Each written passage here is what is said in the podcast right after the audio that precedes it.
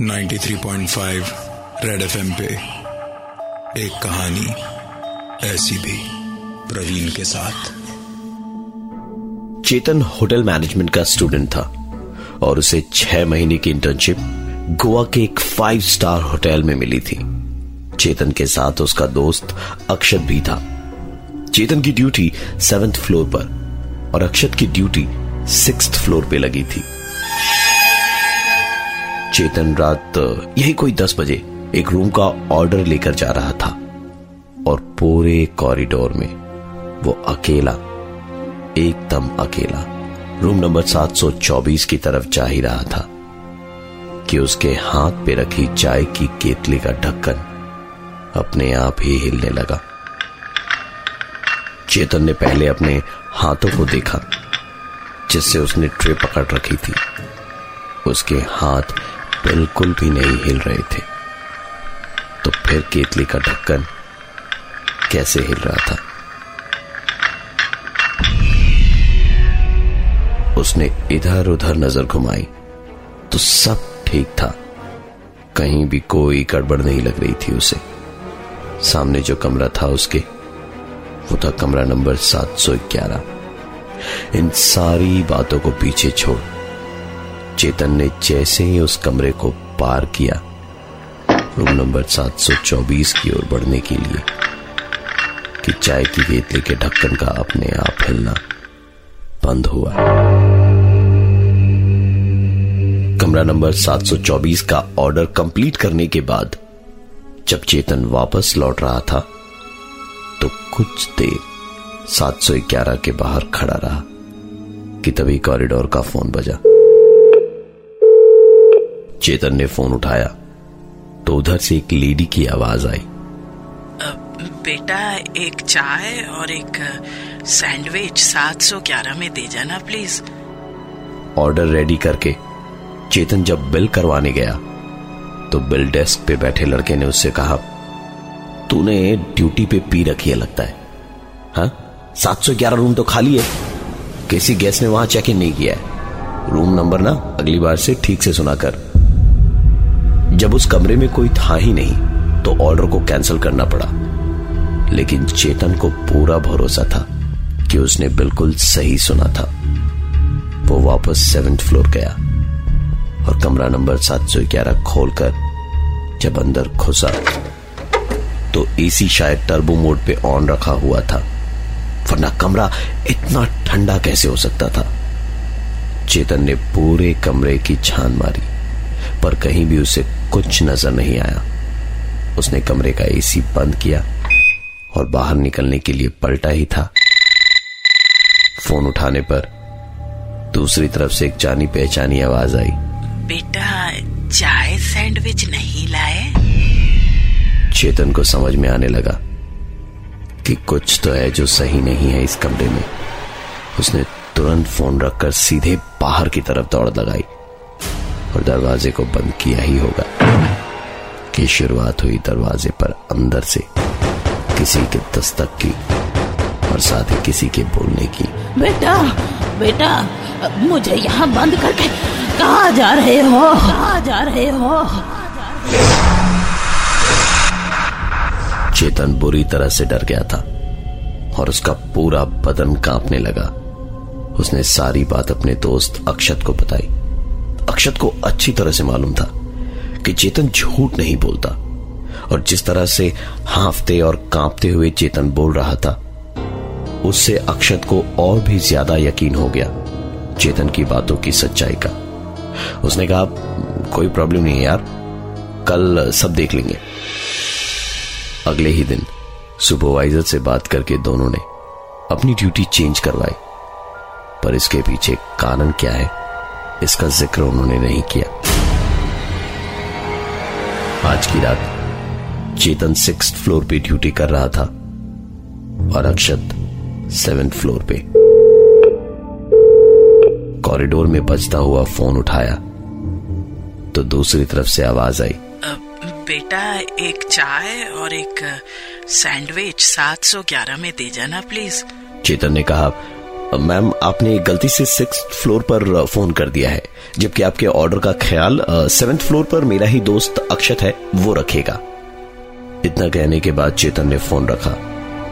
और फ़ोन रखने के कुछ देर बाद ही चेतन को ध्यान आया कि आवाज़ तो कल वाली औरत की आवाज़ से बिल्कुल मिलती जुलती है।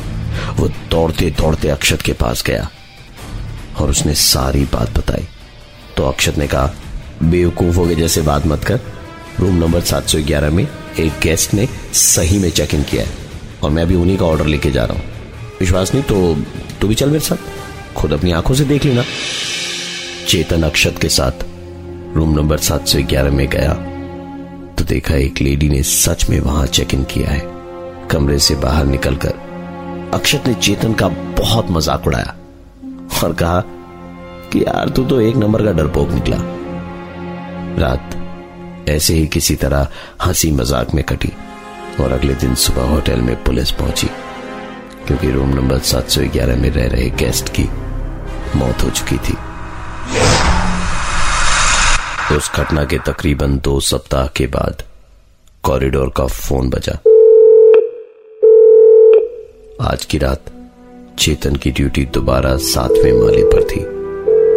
फ़ोन उठाया तो आवाज़ आई। हाँ भाई साहब ये दो ग्लासेस सोडा और आइस दे जाइए जरा।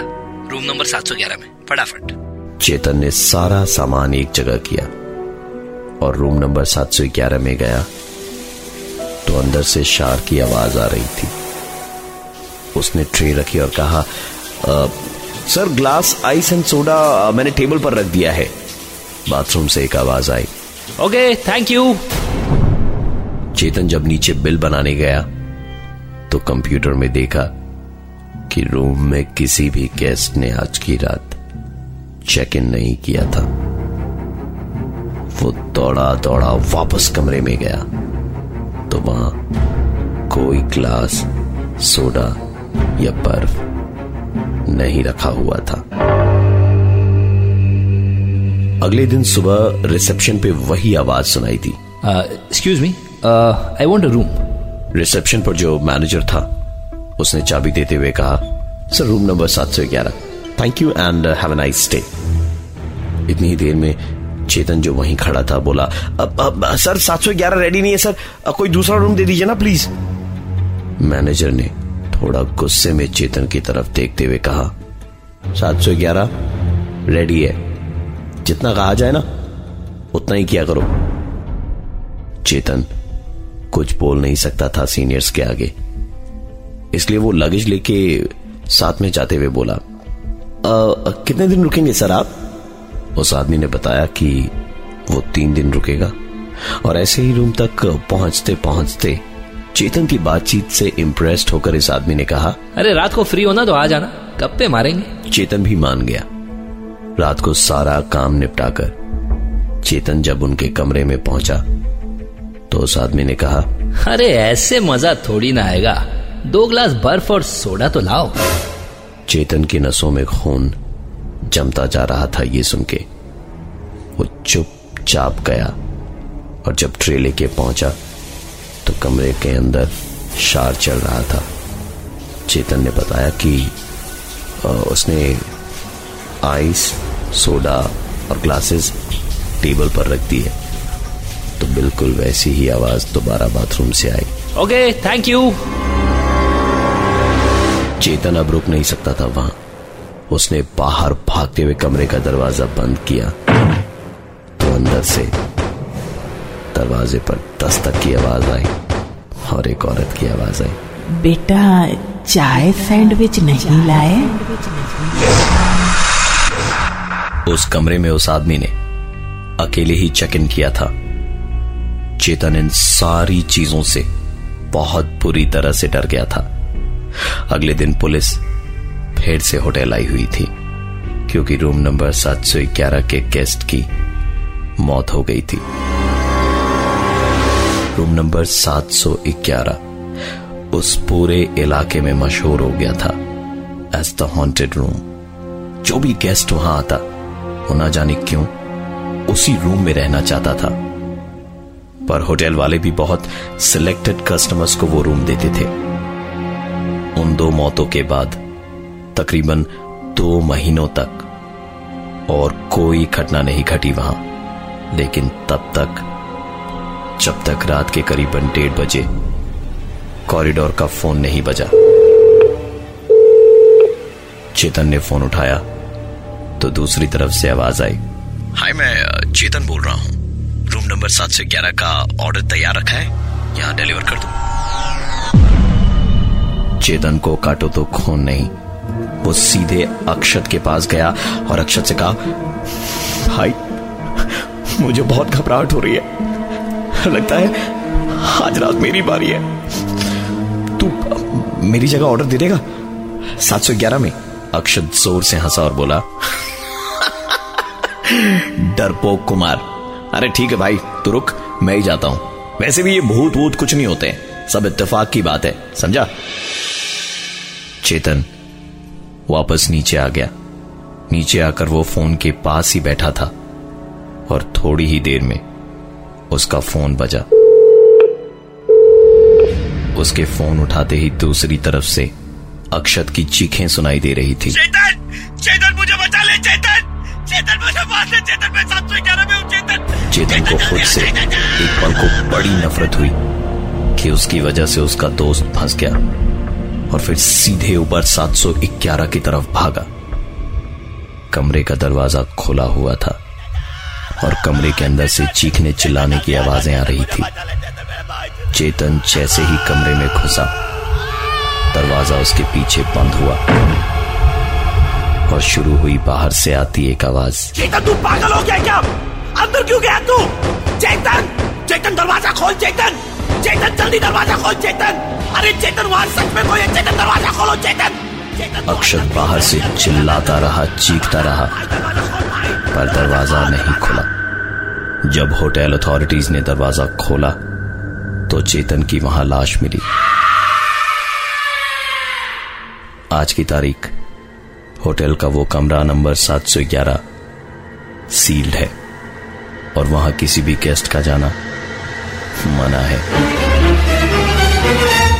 मैं हूँ प्रवीण, और ये थी एक कहानी, ऐसी भी।